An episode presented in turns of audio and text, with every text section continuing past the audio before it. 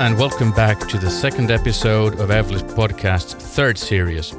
I'm your host, Petter von Bonsdorff. This is Evli. In episode one, we discussed the changing role of environmental, social, and governance, in short ESG, and responsible investments in our industry. We explored why it is the right time to address issues surrounding this matter, and we talked about Evli's updated ESG strategy. In today's episode, we take a deep dive into Evli's way of implementing ESG and RI and discuss how our strategy is intricately linked to customer strategy.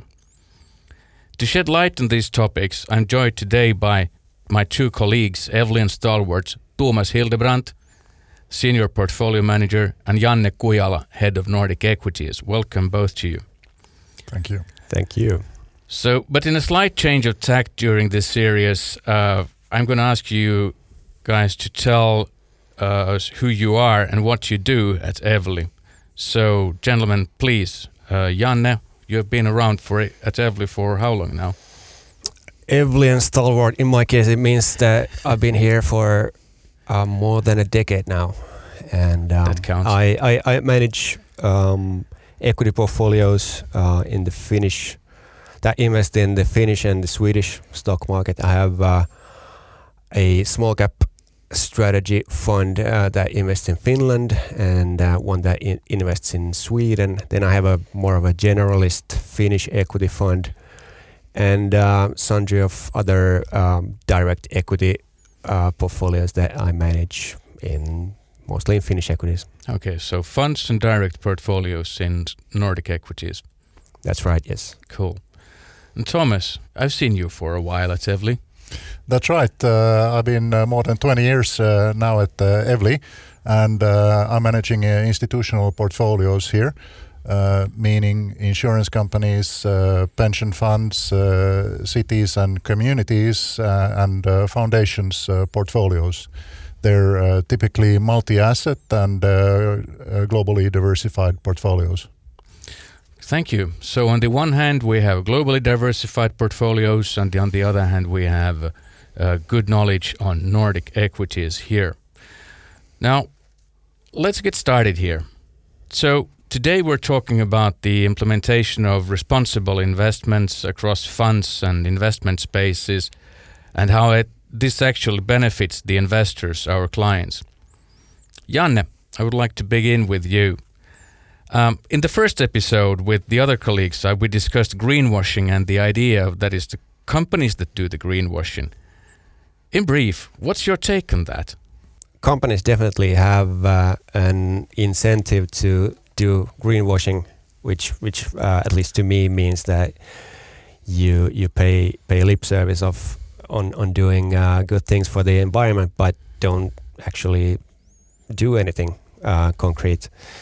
And um, and um, as as it is with a lot of uh, corporate communications, there is um, the the language that they use is is um, very very um, promotional.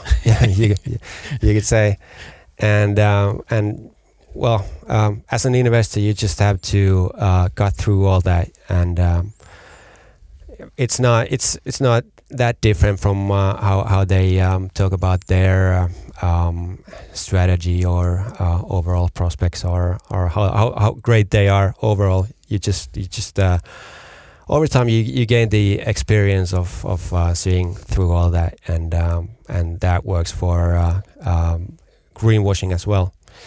And I think one way of ascertaining whether they are actually doing anything, whether whether this is just uh, all talk and uh, no walk at all, Hmm.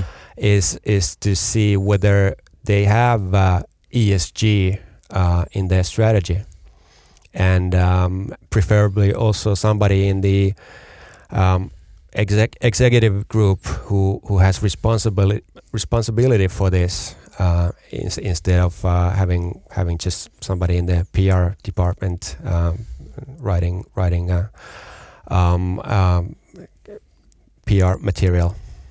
Yeah, you said it, Jan. Uh, corporate governance is really the key in in looking if companies are just looking good or if they are doing good. Yeah. You once said, Tomas, it's the easy investor who do green stuff in their in their strategies. What do you, what did you mean by that? I, I thought it was quite sharp. Well, for the easy investor, it's uh, easy to just buy the greenwash uh, story, and uh, that's enough. But if uh, an investor really wants to impact and and uh, do some uh, deep going responsible investing, then you have to do more. That is what Jan is saying, pertaining to be doing, right. going under the lid. Now, if you're looking then at the uh, executive committees, uh, for example, if they have somebody in the executive committee, um, do you look for reporting on ESG matters as well at the company level? Yeah, that's that's exactly what what I do and uh, what I want want to see, because um, uh, that I mean that is the the way to um, make sure that uh, there is progress going on um, in in the companies that they are actually uh, following on what what they claim to be doing. Yeah, that's that's interesting to try to call that. When client, when investors come to Evli, uh, Tomas, is it because of our our ESG strategy, or is it something they learn upon working with us? What's your take over twenty years? Uh, well, over 20 years, it's uh, definitely learning together. Uh, a decade ago, uh, the whole uh, ESG and uh, responsible investing was taking its ba baby steps. And today, I'd, I'd, say that there are, are, three types of, of clients, very much generalizing, of course. but first of all, or, or, the first group is those for, for whom uh, the issue is is really uh, irrelevant. So they're looking for mm-hmm. return. Uh, they're not uh, that interested in in uh, ESG issues. That's a minority today. the larger, larger, largest group is clients who who are Uh, looking for uh, responsibility and, and ESG more from a, a risk management uh, perspective. Uh, and and typically uh, for uh, guarding against reputational risks. Okay. And and these kind of, of clients might well do some green greenwashing just to have cleaner portfolios, so to say. Yeah. and and some of them uh, have then more ambitious uh, uh, targets in their investing. Uh, and and then the third group, uh, of course, is more like uh, faith-based investors who have very clear issues that they want to take into account in their investments and in their portfolios. Mm. Uh, from from my point of view, uh, the situation is a little bit different than Jannes. He has uh, a fund with, which has what do you have something like seventy to one hundred stocks uh, altogether, yeah, maybe something like. Whereas like global portfolios have thousands of of uh, equities and and, and bonds uh, in in the underlying uh, funds that that we use. But you can't follow all those, can you? That's right, and and that's why uh, we need uh, transparency. we want to know exactly where the money is invested. Uh, we have to rely on the uh, fund managers that we use uh, that they are doing their job uh, looking to the companies and managing the funds according to principles that uh, that they have. But it is in, is it enough for you that you know that these other fund managers the Evli's fund managers are doing that or do you demand something more even from them yeah, we demand uh, the regularly all, all the data, uh, the investments, and, and we go through their investment processes. Uh, we talk with the managers. Uh, of course, within Evli, it's uh, very much easier than than with somebody further away. Mm. But do you do you judge them, or are you happy with the transparency that they offer? Uh, as many of these issues are, are very complicated and and and, uh, you could say that there are several shades of gray mm. or, or, green actually you should say. Yeah. Uh, and and uh, some clients might might uh, emphasize uh, some other issues than than another so uh, our take is that uh, we offer a solution that fits most of, of the clients, and, and if somebody wants to have then specific exclusions or or some uh, specific uh, tilts or, or something in the in the portfolio, then we have to look for uh, other solutions. But everything is possible. Yeah, and then we then you report it further on to the investors. So thinking about how you narrow your investment space by implementing RI or responsible investments. Janne, do you need to narrow your space in order to have a, a responsible portfolio or ESG portfolio, please? From a practical perspective, uh, how it affects my work is, is, is mostly via exclusions that are implemented by the clients if they want to exclude uh, typically um, alcohol and tobacco and uh, fossil fuels Mm. or or other other activities. Um, in the field that I invest in, which is Finnish and uh, Swedish equities, I, Mm. I don't feel that I I really lose that much um, beyond the exclusions. Obviously, um, uh, I think I think most companies nowadays are are taking ESG very seriously. Um, Mm. and and um, be, seem to want to uh, behave uh, re- as uh, responsible corporate citizens. Mm. Um, there are, of course, of course, industries that inherently are more problematic, um, but um, then again, I think uh, what what's important is is that the companies themselves um, address these issues and and uh, try try to do better within the confines of of uh, what, what what what can be done Mm. in in their their particular business. I'm talking about um, um, very very high emitting industries such as steel making um, or or uh, cement uh, factories and, and, and so forth, um, which which uh, which uh, have uh, for example big emissions but uh, can Mm. can have uh, uh, smaller emissions in the future. Okay, so you look also what they can do within the field of ESG in the future, not what they're reporting today. Yeah, that, that that's right. Uh, and and also uh, as uh, pertaining to what we talked about earlier, that um, you, you can follow follow what happens happens to to to their numbers and how much more um, uh, efficient they are in in uh, producing um, uh, their their their wares. Okay. Tomas, have your have your investment space been narrowed? Well, uh, when you, when you implement uh, responsible uh, strategies, you always uh, narrow your investment space to, to some extent, and uh, and and it, it's quite obvious because you take an active view uh, on the markets or or, or the world. Now today there are, are many uh, different techniques uh, to to mitigate this. Uh, for example, different factor strategies are are perfect for this Mm. where where you can uh, optimize the tracking error uh, and and uh, any way you can uh, do the exclusions or or with a narrower space. Uh, but in the end, uh, I think it's uh, really uh, a question of, of the investment beliefs of uh, investors. Yeah. So, so, so the main point being that that most of us think that uh, companies that behave, that are responsible, uh, do better in their business, which should lead to better earnings and which should lead to a better performance of of their uh, equities. So talking about performance, do you do you say that there is uh, like a tangible effect of having an implemented and thought after ESG strategy? A tangible a tangible benefit is to get a better either absolute or relative performance Mm. because this is something that concerns a lot of people.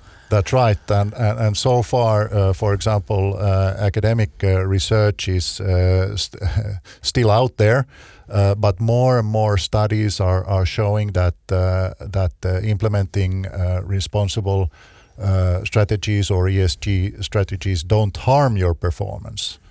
Uh, so that's an important thing, and and uh, in in most of the cases that uh, we have seen during past years, uh, the the uh, companies that run into uh, trouble regarding responsibility are are are really hammered in the markets quite quite fast.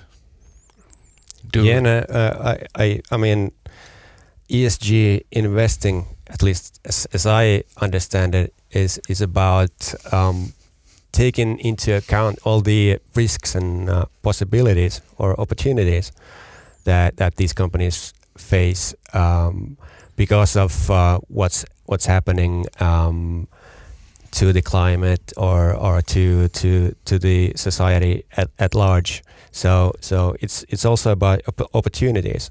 So I, I it's it's not it's not just um, just that that you, you you lose something there. No, you might find something That's right. New. The interesting cases, I think, are those companies who are trying to make a turnaround, uh, who are are uh, revising their strategies uh, in in different issues like climate and and, and so on. Uh, but uh, typically, the uh, mainstream. Uh, the the majority of uh, investments uh, that that are in an equity portfolio, of course, have to be high high scoring companies. Yeah but you can always always look for for the new new opportunities in in companies with revising strategies. I think that's that's a very sounds very sensible. Now, if we then uh, move forward and and focus on on customer strategy, uh, I would like to touch on the uh, sensitive topic of inclusion versus exclusion. Um, Tomas, again, systematic over or underperformance with exclusion of companies? Well, uh, I think the the uh, question is also about how do you implement your your ESG strategy? Is it an ad hoc uh, ESG strategy running case by case after issues, or do you implement a systematic approach to the uh, ESG issues? Mm. And and if you have a systematic approach, uh, if you have a uh, systematic under or overperformance, you can compensate that with something else in the portfolio. But if you're working ad hoc, uh, then it's really difficult. What I've seen over the, especially this year, um, in the Swedish small cap um, fund that we have, we implement exclusions there. We exclude uh, tobacco, adult entertainment, fossil fuels, uh, um, alcohol, um, and um, and gambling. And uh, this year, the uh, biggest uh, detriment to our relative performance has been a, a gambling stock, which has uh, detracted, I think, uh, close to three percentage points from our performance this year. Um, now it has been a very good year for the fund, but but um, it would have been uh, even a bit better if, if we didn't implement the the exclusions that we have. Uh, despite this very very unfortunate uh, experience this year, I, th- I I wouldn't say say either way that exclusions are systematically a, a bad thing. I think I think they can work in in, in your favor. Um, in, in, in other periods. So so uh, over the long term, I don't I don't think uh, it's it, it, will be hurting my performance. Okay, um, Janne, I'm gonna I'm gonna poke in a question here because I think you said unfortunate exclusion. I mean, it's it's an exclusion according to plan. Yeah, that's right. Um, uh, no, I, I, I don't think the exclusion itself is unfortunate. It's just that the um, uh, events this year didn't really really uh, help out in in in performance uh, in in this case. No. Now, but anyway, Anna, you have you have dealt actually for uh, for faith faith based investor uh, with a uh, responsible portfolio since 2008. Now, looking back, then, what demands were placed on your back then? Well, how did you feel when you were told that you Janne, you have to start to do ESG? What what what was the demands and what, what were you looking for? Basic demand was was pretty much the same uh, as as it is today. Uh, it's about integrating uh, ESG in into the investment process. The difference being, of course, that um, I, I didn't have any any framework or or kind of, kind of like tools of uh, or any idea uh, initially of uh, how how actually to to do all, all of this. And um, I mean, the the um, world was a, was a was a bit different back then. You you didn't have a lot of information from companies. Um, they they, Mm. they didn't report their emissions and uh, and uh, and uh, their um, uh, gender balance or or a lot of other things that that are reported nowadays. Um, and um, so so it was a, a a lot harder, and and you had to, in a way, um, try to figure out your own way of, of doing things. They they I, I didn't have any any um, any anybody really to to copy or follow. So you just had to roll up your sleeves and But you start, start you doing worked something. with the you worked that with the investor or together with them, and and uh, you got guidance from them, or No, I don't think I, I, I got a lot of guidance from them. Uh, it was just more of an expectations that, that this is something you, you should be doing, or actually not an expectation. It was a it was a uh, basically a uh, demand. a demand. Yeah, Yeah. yeah, yeah. And um, and o- over time, I mean the the demand or the expectations have have, have uh, become stricter, and the bar has been set higher yeah. and and um, I think that that is a that is a good thing actually. So so it, we probably have uh, both evolved over this time, uh, the client and Evli as well. Yeah, I, I guess so. It was a jump jump into the void actually for you at that that point, and that's only 12 years ago, which is pretty funny to think about. Now, Tomas, the same same for you actually, um, because you have been selecting funds also, but also involved in a lot of the undertakings for for responsible investments at at Evli. Um, all the different initiatives, for example. Can you tell us a little bit more about those? Yeah, well, uh, uh, along, along with Jan, Janne, uh, I'd say that uh, we we've been uh, walking along with uh, our clients, uh, learning uh, together, uh, getting uh, better uh, data, getting better tools, getting more resources uh, to do uh, all, all all of this, uh, and uh, it's uh, it's an evolution, uh, so to say.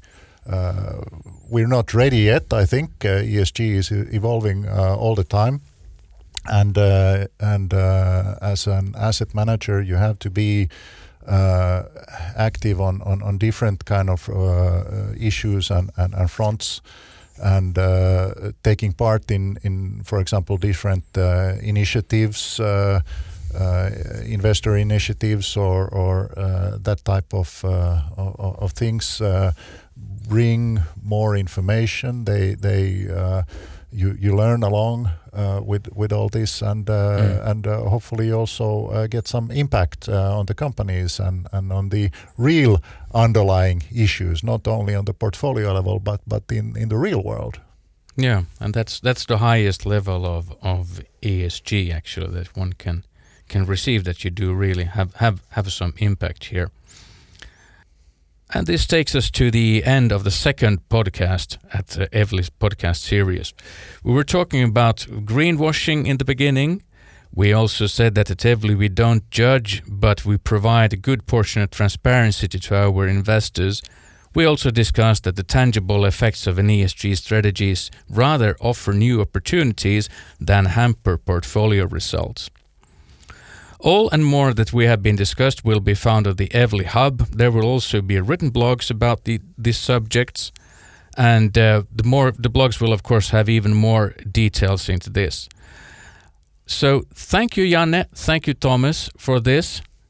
Thanks for having me. Thank you. Super good to have you here. My name is Petter von Bonsdorff. This is Evli.